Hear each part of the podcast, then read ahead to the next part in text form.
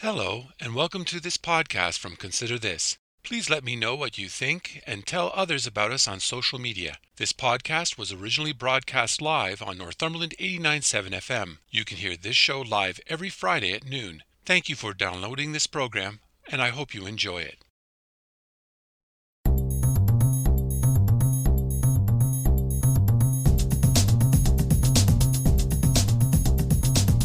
Hello, I'm Robert Washburn, welcome to Consider This Northumberland, a current affairs program dedicated to the issues facing our community. We talk to the people on the front lines and those behind the scenes who make a difference in your life in Northumberland County. So I'm asking you, the listener, to take some time out of your busy day to consider this. Let's get right to the interview.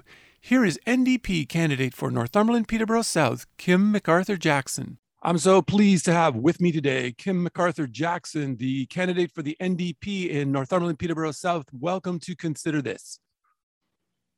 Thank you so much. It's so nice to speak with you again. Let's jump right in. Why did it take so long for you to be selected as a candidate for Northumberland Peterborough South?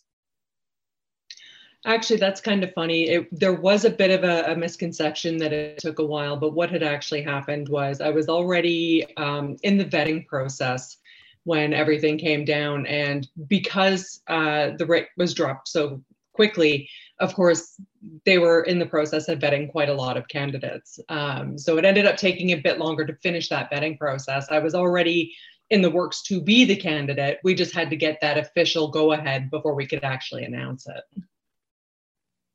Does this delay hurt your chances in the running?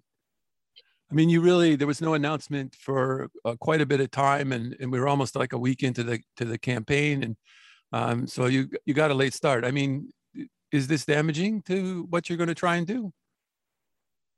I don't think it is. I think there's um, a lot of people in the riding that are simply just looking to find out what each, par- each party is offering um, and are more concerned with the actual platforms and the actual issues, finding out what's going to affect them and how each party's issue uh, platform is going to affect them. So I don't think in the long run that it's going to have a negative impact. Now, was there a nomination meeting? I, I, don't remember a, a, meeting being called or any public announcements about this. I mean, were you nominated? Was there a contest? There was not a nomination meeting. I was the only candidate um, that was being looked at, which is part of the reason why there wasn't a nomination meeting. Um, so, because I was the only candidate and because I had already been vetted, um, they just went ahead and acclaimed me as the candidate. And this is not the first election that uh, the local riding association has not had a candidate in place at the start of the election. Why? Why is that? I think to some degree because we're in an area that historically has not had an NDP MP um, or MPP for that matter. I believe that probably has a bit to do with it. Um, you tend to you know really want to look at all of the options before you put your candidate in place when you're in an area that hasn't had that representation before because you want to make sure that you're putting somebody forward that is going to help the people of the riding um, that is going to be able to speak to the people of the riding and you know has a good grasp of the local issues. So whereas when you've had the riding before as an mp or an mpp um, you're kind of just putting forward typically either the same person you have an incumbent or you know somebody in mind already.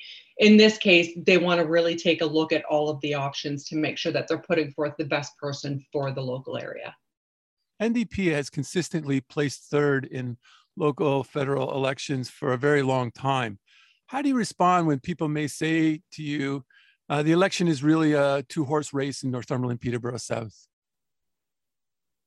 it is a very, very common thing that people do say because of the history. Um, that's completely accurate. And honestly, where I would come back eh, um, with that is how has that worked out for us? Like, how, you know, how do people feel we have been represented by the Conservative Party and by the Liberal Party, um, particularly people that are, you know, maybe in a more marginalized position or, you know, um, a disenfranchised position. Like, do you feel like you've had good representation from those governments? Do you feel like you know they've helped you with the problems that you're facing um, one of the things that i do get a lot of feedback on is that a lot of people really feel like you know the conservative government is very concerned with making cuts to services which obviously really negatively impacts um, people that are you know in a in a less than desirable position to begin with. And the liberal government always tends to you know kind of talk a good game and say that they're going to help in all of these ways and then often that doesn't end up coming through.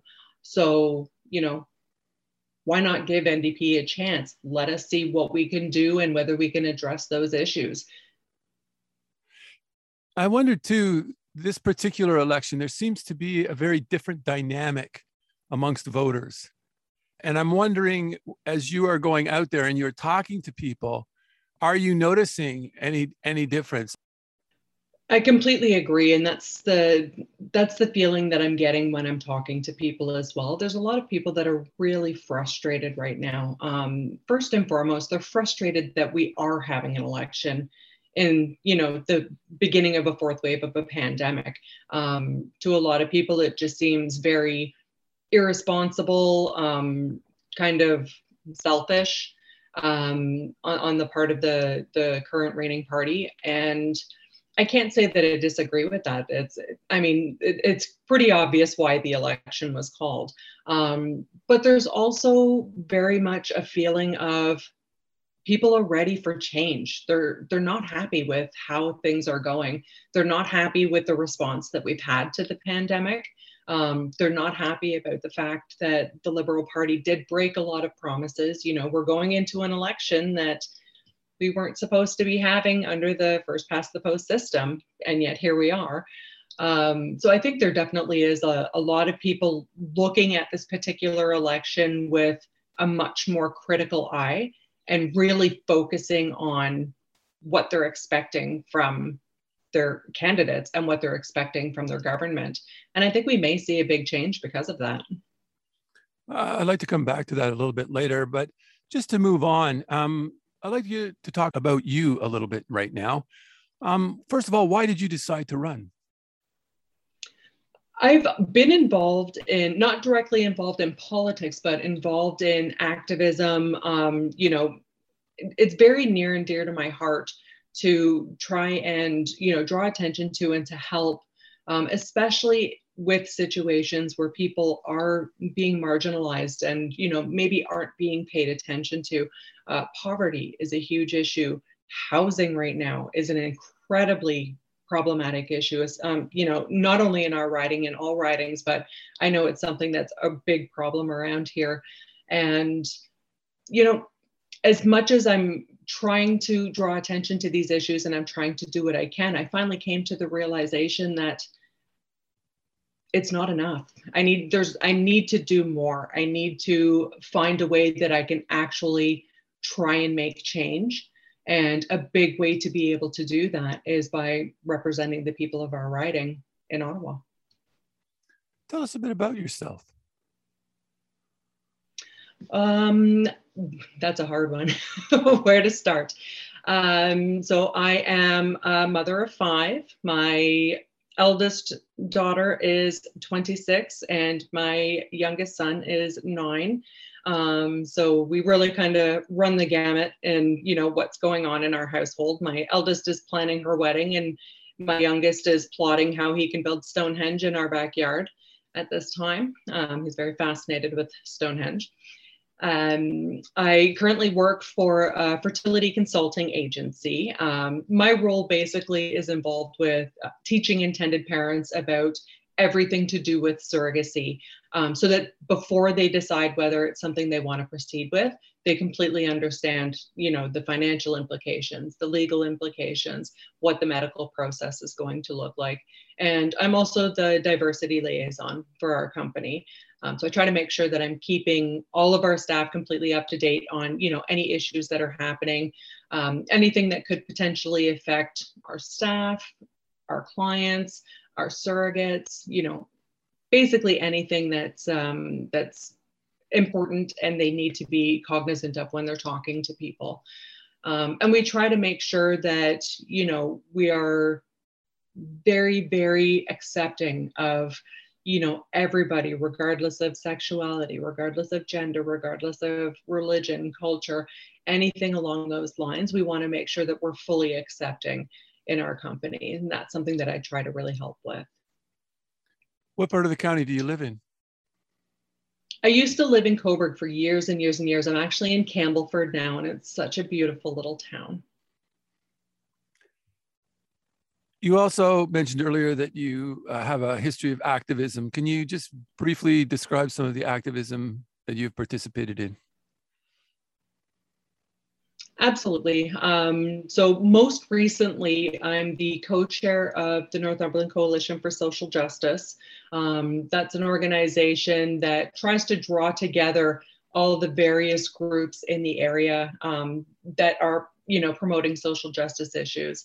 Um, and we bring them together and basically support each other to try and make sure that the issues are having more attention drawn to them, you know, power in numbers. And I'm also the co founder of Cobourg Queer Collective. And we, again, try to bring together, you know, all the people under the 2SLG uh, TBQ umbrella in the area. And, you know, pre COVID, we had a lot of events and that sort of thing. And we also initiated uh, the annual uh, Cobourg Pride events that have been happening again up until COVID. Um, so those are both very near and dear to my heart. Um, and I do participate in a lot of other events as well. You know, when the teachers, for example, had um, issues with Mr. Ford, uh, you know, I was there to help with that. Um, and again, with healthcare, especially right now during a pandemic, we're seeing a lot of issues with healthcare. Um, so being involved with that as well running for office is often a, a all-consuming job, and if you're elected, it's also a very all-consuming job. How has your family supported you? It's something that we've definitely had to have a discussion about because, you know, if I do get elected, I will be 100% all in in representing the people of Northumberland County and Peterborough South. Um, so we had that discussion on what that was going to look like. My my partner currently he's a truck driver, so he's gone five days a week, um, you know, home on the weekends. And so clearly, if I get elected, there's going to be some changes there. And he's completely supportive. He's, you know, so happy that I'm taking this step. And we have the agreement that if I do get elected, then he's going to be, you know, taking a leave of absence from work for a while and looking after the home front while I'm looking after the residents of our riding. I'd like to shift now and start to talk to you about your party's platform. Your party platform says you want to address affordable housing, something that is a crisis in Northumberland. Uh, you, your party offers to build 500,000 units of affordable housing and to give immediate relief to renters who need it. The county has a 10 year waiting list for affordable housing, and it has had this for decades in the face of multiple initiatives by the county and others.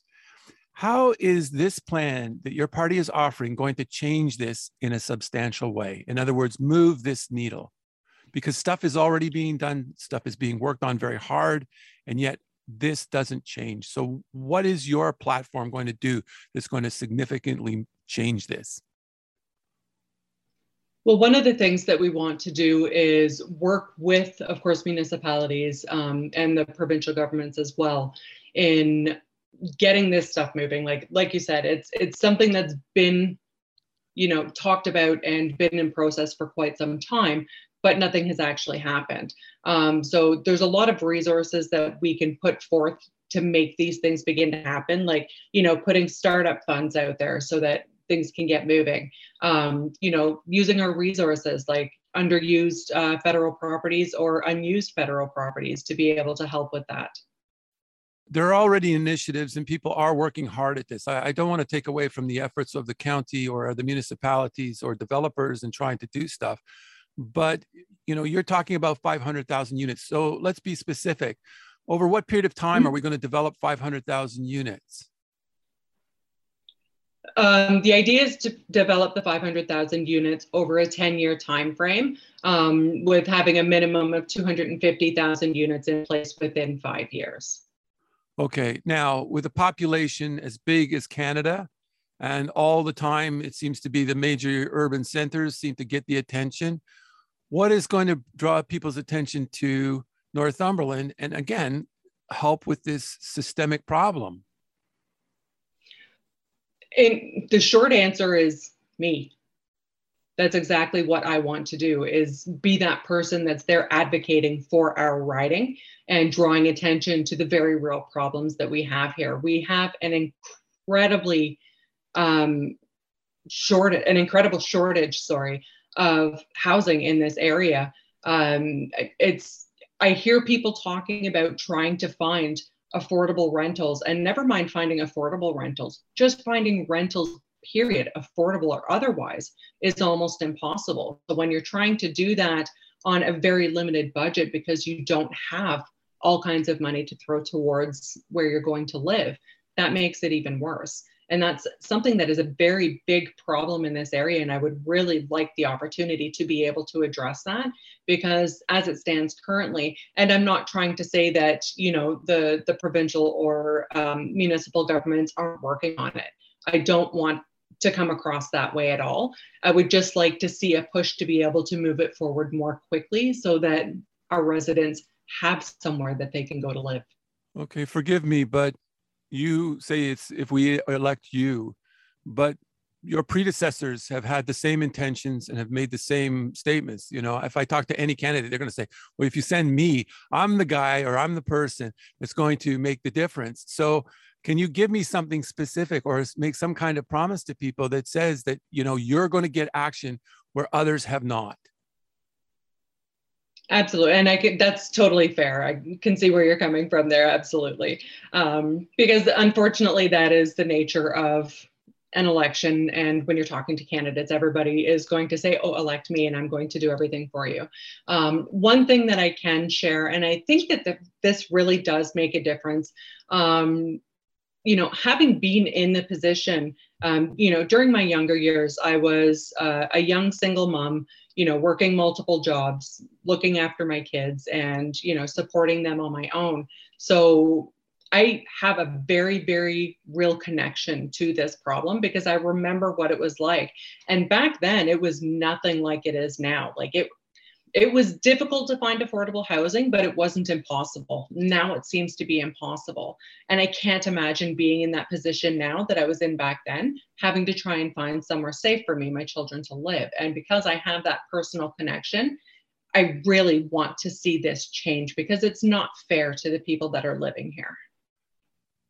Your leader also announced uh, immediate relief to renters.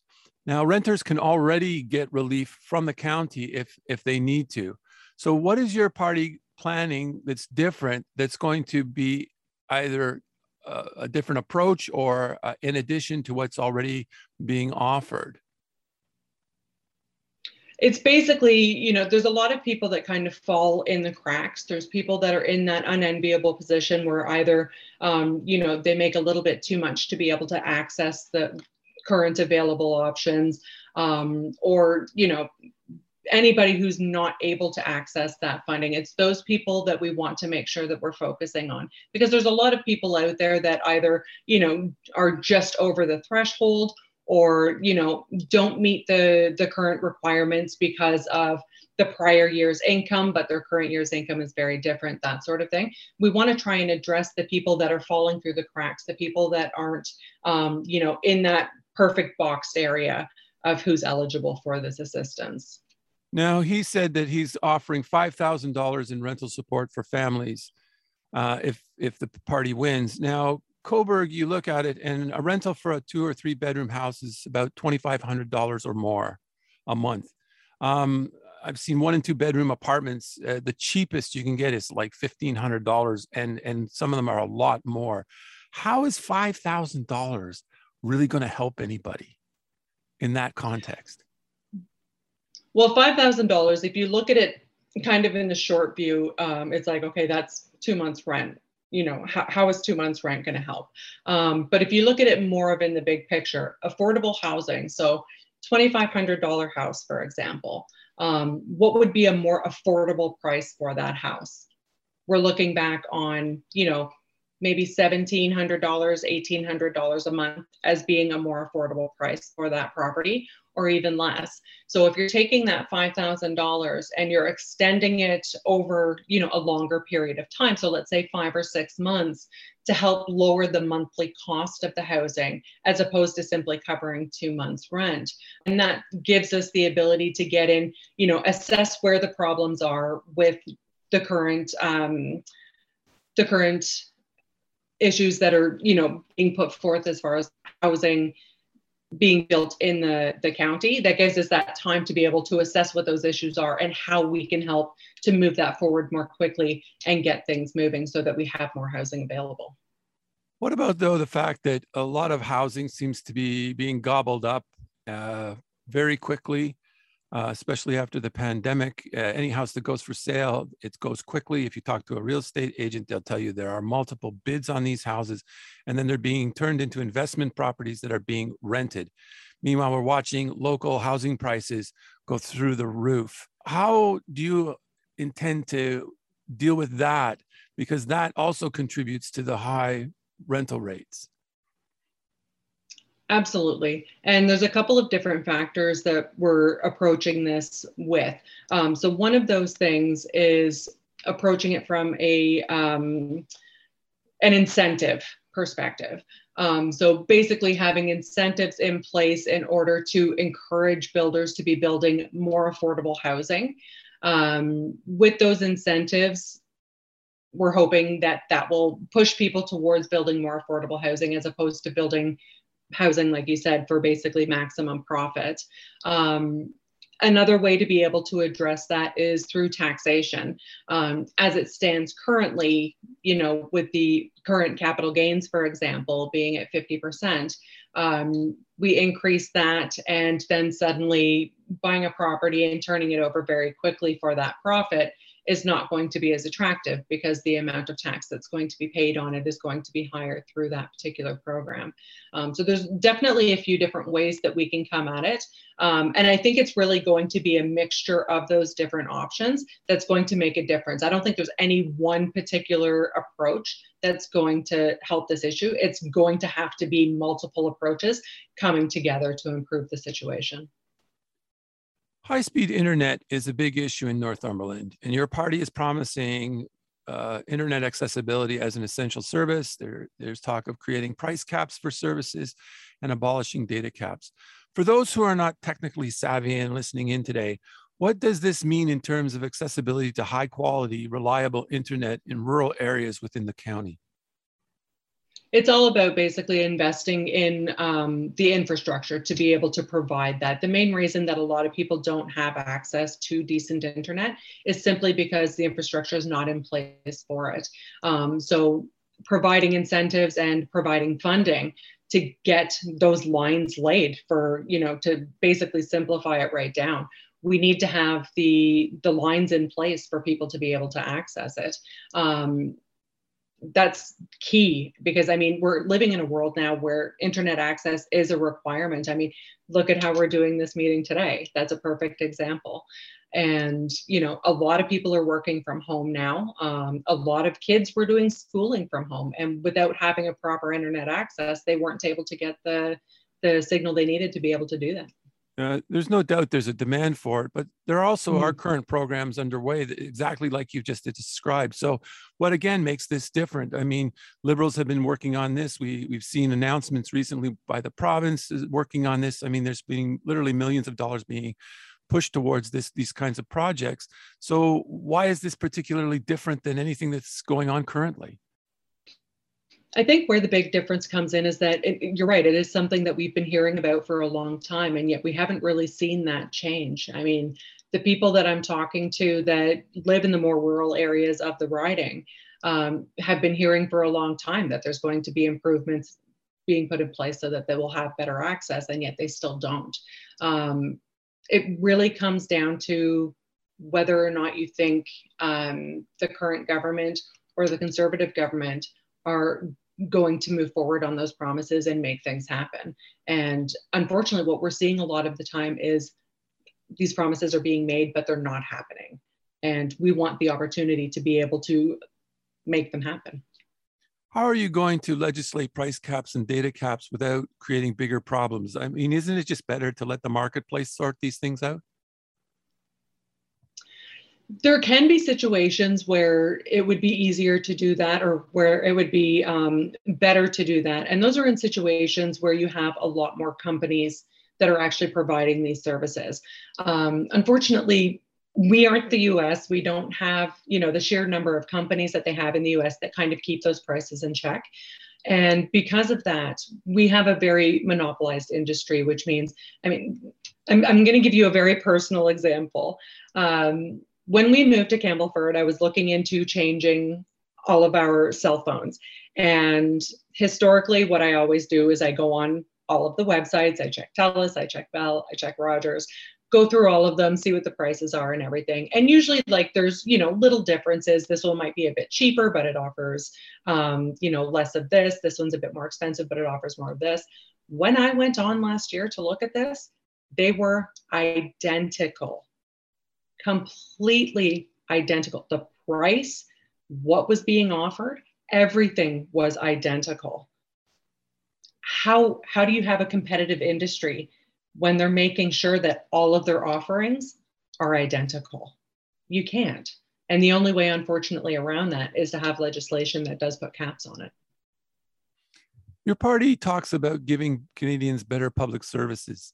Your platform proposes to spend more on healthcare, postal services, to stop privatization of public services. How is this not going to become hugely expensive and not push up uh, taxes and become a bloated, inefficient system?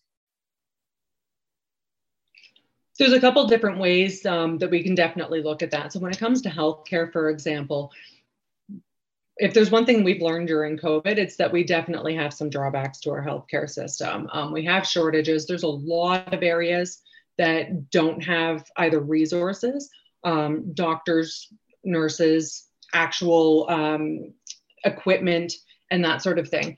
Um, and what that what ends up happening in the long run is that ends up costing the healthcare system a lot more money than it should because people are using for example, the emergency room because they don't have a doctor to go to. They have to go to the emergency room um, instead of going to a walk-in clinic. They're going to the emergency room. Um, so a lot of putting a lot of these things in place, you know, having more doctors, more resources, more nurses, is actually going to lower the cost of a lot of healthcare because people are going to be able to obtain access to health in a much cheaper manner. For example, one of the things that we want to implement is um, a really robust virtual healthcare system. Let's be realistic. You don't always need to go to the doctor for every issue that you have. And if we have a good virtual healthcare system where, you know, you can have a meeting like much like this, for example, um, you know, go through what the issue is, especially if it's something that's a recurring issue and the doctor knows it's been a recurring issue. They have, um, you know, that history that can save a lot of money. So it doesn't necessarily, um, it may cost more money to implement it initially, but it's going to save money in the long run. Kim, I, I really appreciate your analysis. And I think there's a lot of people that would agree with how troubled our systems are. But my question was about cost and creating bloated, inefficient systems. So I'd like you to address that. How do we avoid creating uh, hikes in taxes and, and more uh, things that just don't work because I know listeners are out there will be saying, you know, this is going to cost me more because you guys are promising more. So could you address that rather than the the systemic issues? Well, they're kind of intertwined. And, and, I think that's what I was trying to get at. So I do completely understand what you're asking. Um, when it comes to cost, that's something that people are very, very focused on. Where's the money going to come from for all of these programs that we're talking about? Um, and there's a couple of different things. So, number one, we are going to be making changes to the tax system, of course. Um, we want to make sure that um, the current loopholes that are open, they need to be closed. We need to make sure that, um, you know, corporations are paying their fair share, that the extremely wealthy are paying their fair share, and that they're not able to kind of get out of doing that by using the loopholes that are currently in place. So that's a big part of it. Um, another big part of it as well is just ensuring that what is being implemented is absolutely going to be positive in the long run. It's there's a difference between spending money and investing money. So when you're spending money, you're not necessarily seeing the return coming back. When you're investing, that's a completely different story. The whole point of investing is to see that money coming back. And that's what we want to do with these programs is invest in them so that we're seeing a return and they eventually pay for themselves, like with childcare and with um, pharmacare. They will pay for themselves in the long run because of the savings that they're going to implement. Okay, the, the taxes that you talk about on business and corporations and on wealthy individuals, I'd like to talk a bit about that because in 1990, 12 countries in Europe had a wealth tax. And today there are only three. I think it's Norway, Spain, and Switzerland. Anyways, according to the OECD, that's uh, the Organization of Economic Cooperation and Development, and others have done studies on this. And there are some clear themes about these kinds of policies. First of all, they become expensive to administer. It's hard, it was hard on people with lots of assets, but little cash. It distorted savings and investment decisions. It pushed the rich and their money out of the taxing countries. And probably worst of all, it didn't raise a lot of revenue. With all these kinds of hurdles, why is this a good solution for Canada?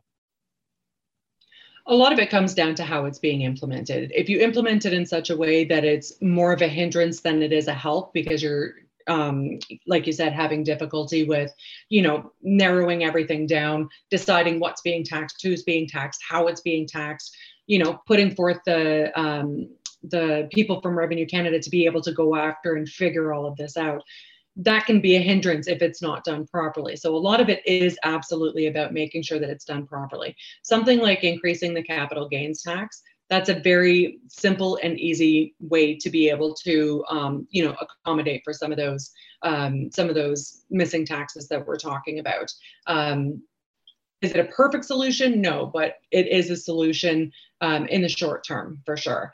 And it ensures that, you know, when people are selling assets, whether it's you know investments, um, housing, and that sort of thing, that a fair amount of tax is being paid on that. Um, I don't think it's necessarily fair that you know people who are working are paying the full amount of income tax, but people who have a passive income that doesn't require them to actually work are able to pay less tax than people who are working even though it's a passive income. Um, and I don't think that working Canadians would feel that that was fair either. Okay, when you mentioned though the capital gains in housing, there's a lot of people out there that buy a house as an investment for when they retire, they sell it, it comes back. Is that kind of thing going to be taxed as well? No, that's the whole point of um, this particular program is that your principal residence. So if you know you're buying your first house, after a certain amount of time, you're going to sell that house, you're going to buy a new house, and that sort of thing. Your principal residence is not going to be taxed in that way because it's exempt from that particular policy. It's only investment properties that are going to be affected by that.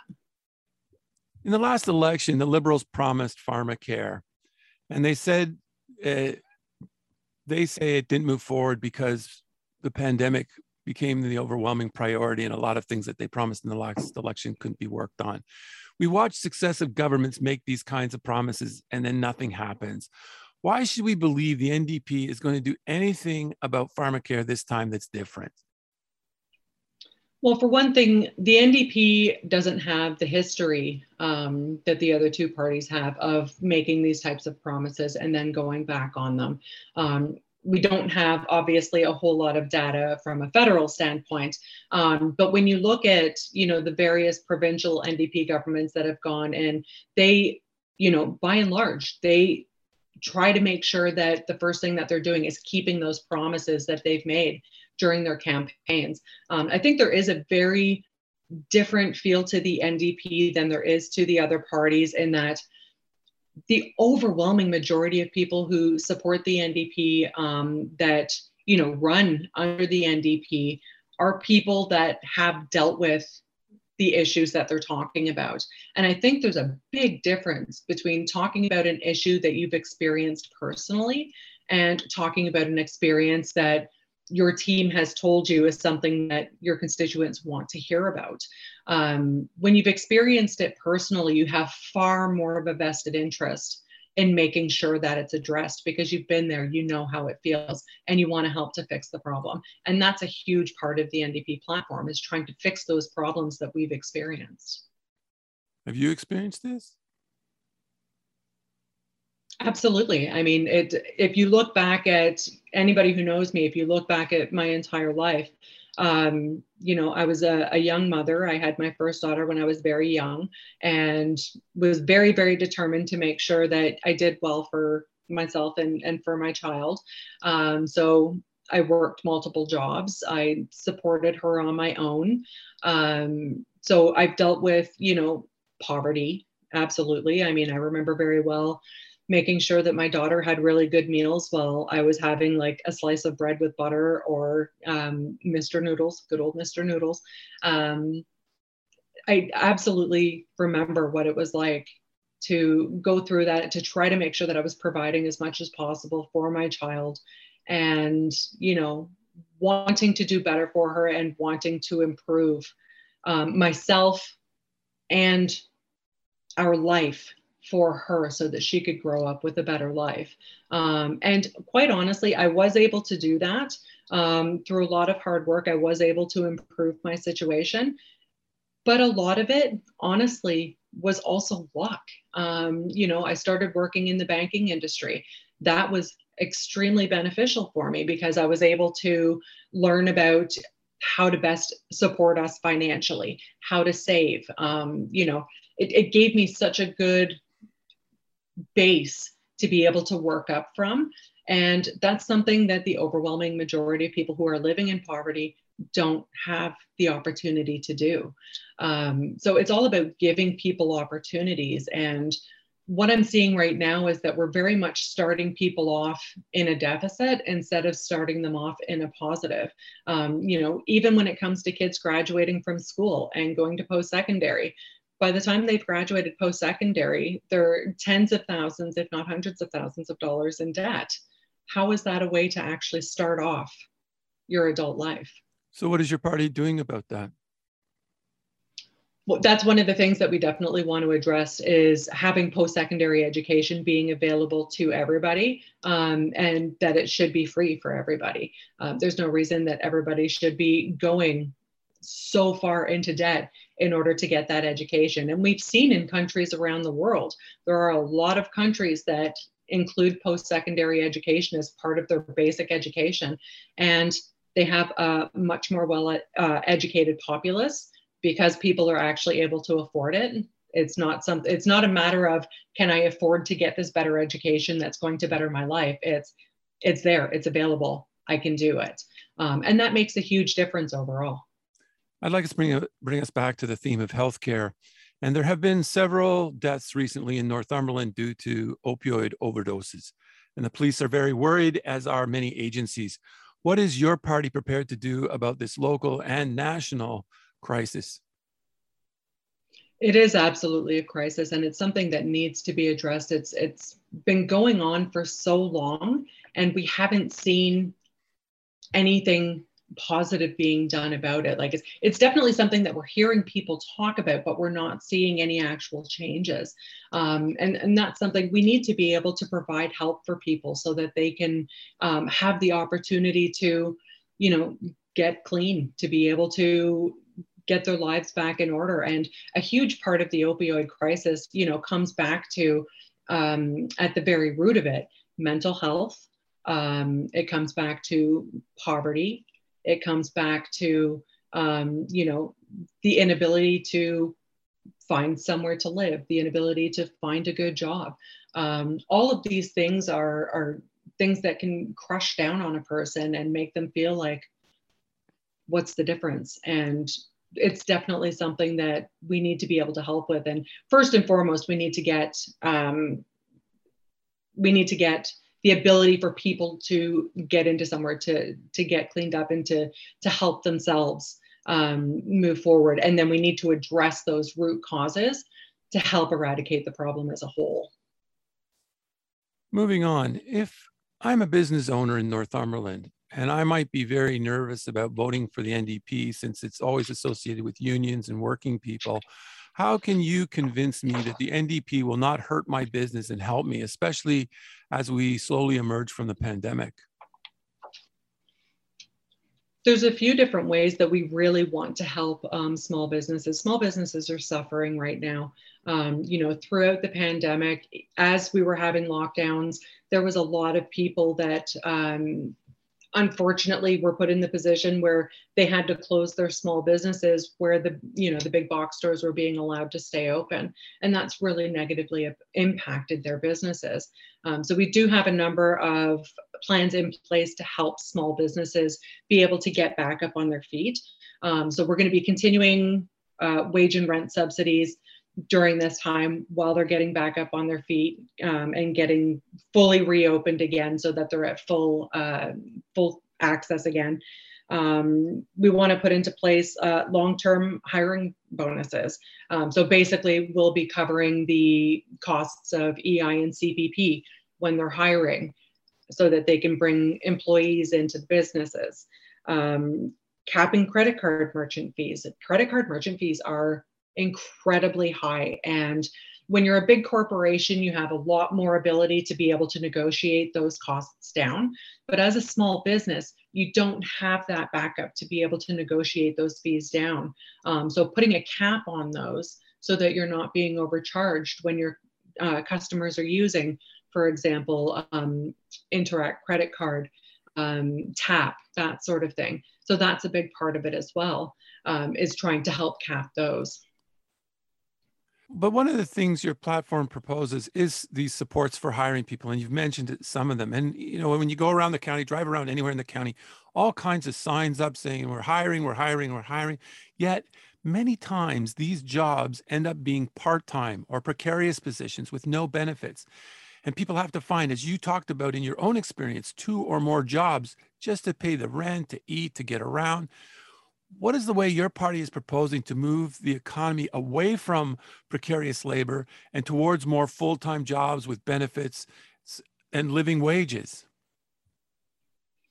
And there's definitely a couple of different factors that are going to help with that. So, when you have something in place like pharmacare, for example, that's going to make the cost of benefits for your employees quite a bit lower because the drug plan doesn't have to be covered by that. So that's going to make a big difference. That's some savings in the business's pockets.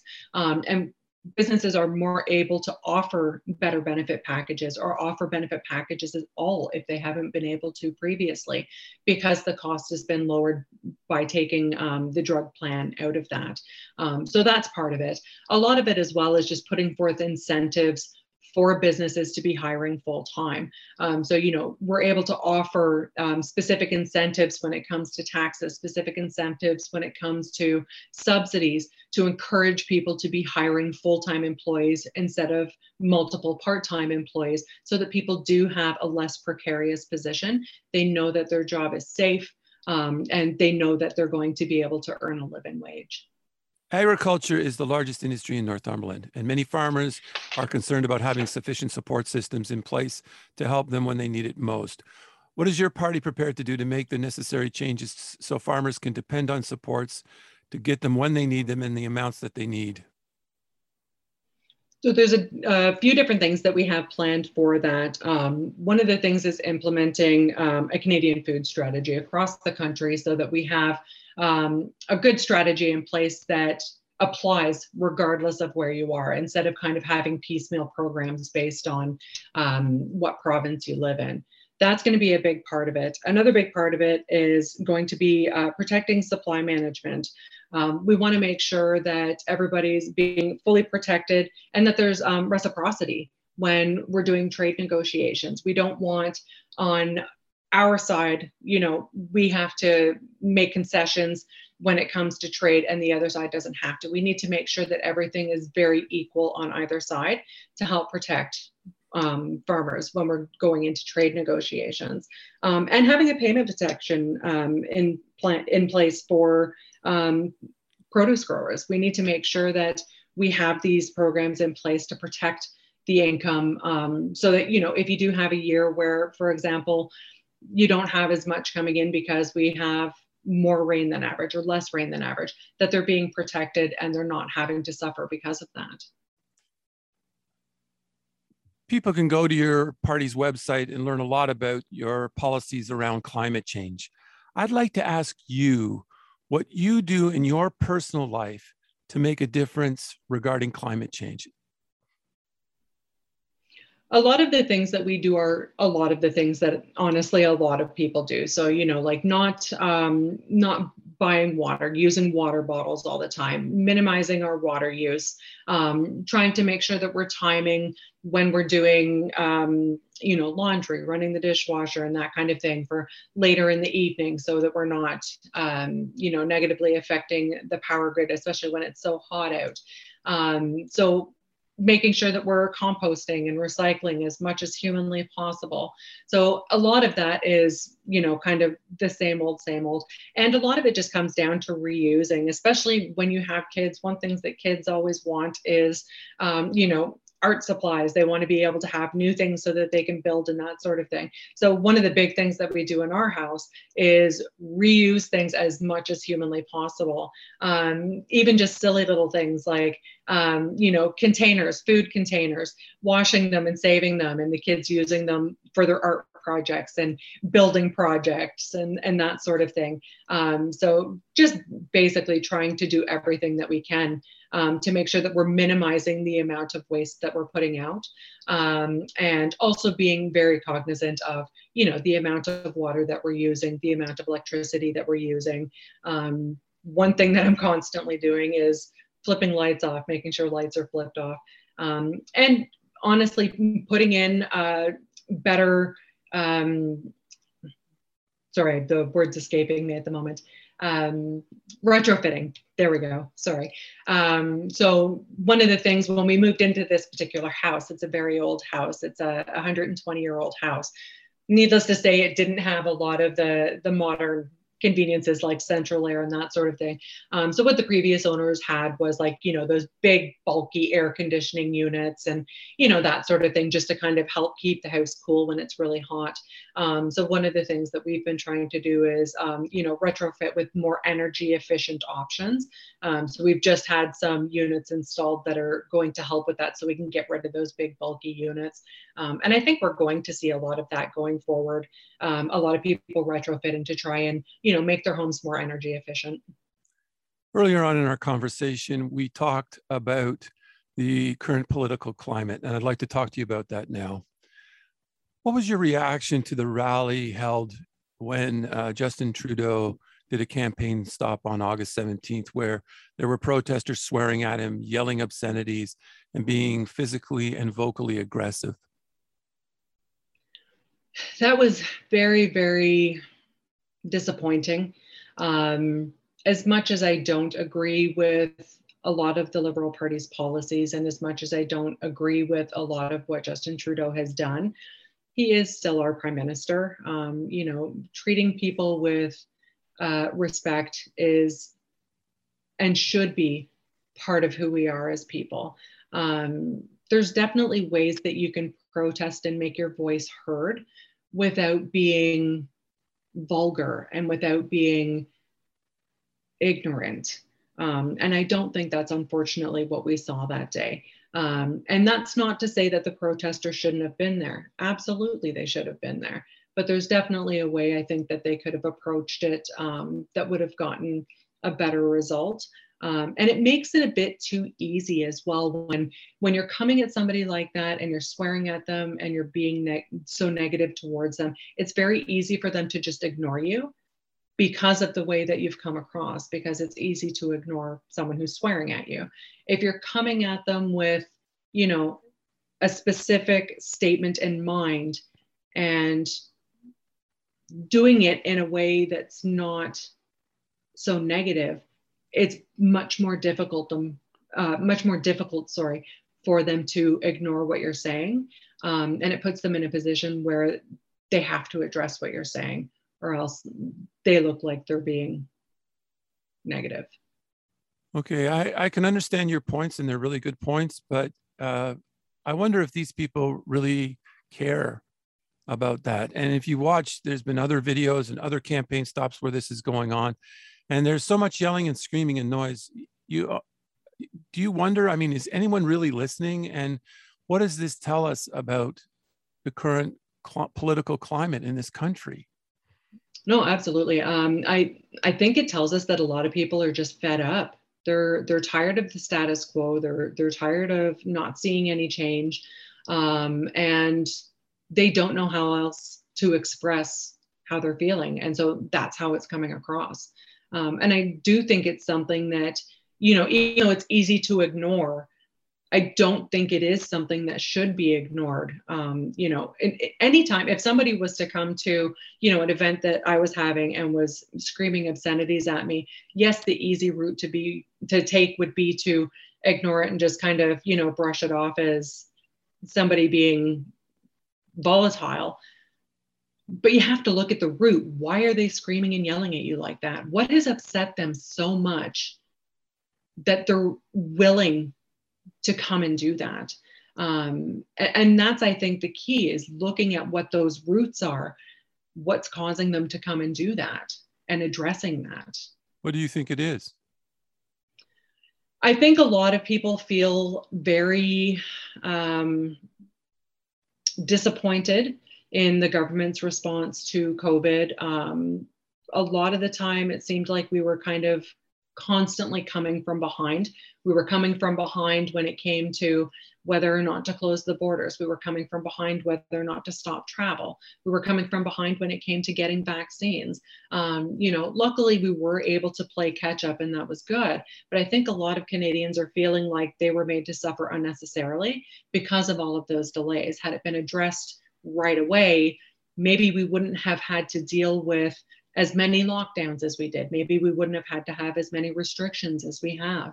Um, and, you know, when it came to even giving financial help during the COVID crisis, like the Liberal government wasn't initially planning on doing very much to help Canadians um, from a financial standpoint if they had to be off work, for example, because of COVID. Um, and it was the NDP government, the NDP MPs, that actually pushed for a higher um, a higher amount of financial help so that people could actually still afford to live and afford to pay their rent even though they weren't able to be at work because of covid um, and i think a lot all of that has just kind of escalated into a huge amount of frustration for a lot of people there is so much division in politics today and the use of wedge issues it does not feel like we are a unified country despite the rhetoric. Can you say something positive about the current MP, Philip Lawrence, and the others that you're running against? Absolutely. One of the things that I feel very strongly about is negative campaigning. I am not a fan of negative campaigning. Um, I want to be able to tell people about what I'm going to be able to do to help and not you know, put down others to try and boost up my place in the election. Um, and, you know, Mr. Lawrence has been in place for a couple of years now, and I'm sure he was doing his very best to try and um, help the residents of Northumberland during the COVID crisis. And um, unfortunately, I don't know a whole lot about um, my my liberal opponent opponent, um, other than you know what I've read. Um, as far as I can see, everybody that's running locally, you know, they're very good people. They, you know, their hearts are in the right place. Um, I just don't think I necessarily agree with their party's stances. Obviously, they feel differently, or they wouldn't be running for their parties. Um, but we just we have a fundamental uh, difference in how we see change and how we see things going forward to improve lives for Canadians. What has it been like on the campaign trail? what are people saying to you and and and in particular with all the heat what has it been like it's it's been very unique in a lot of ways um, so i mean number one of course there's been a lot more virtual um, virtual conversations than there has been in-person conversations because people are still very hesitant um, to get too close and and to you know um, still a lot of social distancing, which is a good thing. You know, we want to be as careful as possible. Um, so it's definitely been unique in the way that I haven't been able to get out and just, you know, talk to people the way that you normally would in a campaign. Um, but a lot of people have been, um, you know, expressing frustration at the fact that we are having an election, um, but open to listening to what the party has to offer, you know, what changes we want to make and that sort of thing. Um, but yeah, I would say probably the main things that I've been hearing is why now? and um, and then just, you know, like you said, it's been incredibly hot. So I think a lot of people have just been avoiding the outdoors as much as human po- humanly possible as well, which has given me the opportunity to talk to a lot more people virtually because nobody wants to leave the house. Kim McArthur Jackson, I want to thank you so much for talking to me today. Thank you so much for having me. I appreciate it. That was Kim McArthur Jackson, candidate for the NDP. Remember, you can hear the full interviews with bonus material on my website at www.consider-this.ca. That's www.consider-this.ca. I want to thank my guests this week for talking to me and I want to thank all the listeners for tuning in today. Please join me again next week when we will talk to the people on the front lines and those behind the scenes who make a difference in your life and Northumberland County. So please tune in. If you would like to listen or share this or any podcast, please check out my website at consider-this.ca. There you will find past podcasts, news, and other information about life and politics in Northumberland County or you can go to the radio station's website at northumberland897.ca. I'm Robert Washburn. Thanks for taking time out of your day to listen in, and I hope over the week you will continue to consider this.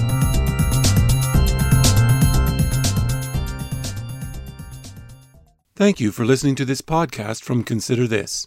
If you have any comments or would like to suggest a story, please contact me at consider this Northumberland at gmail.com, or you can message me on Facebook at Consider This. If you enjoyed this podcast or are looking for more news and information about Northumberland County, please check out my website at consider-this.ca. That's consider-this.ca.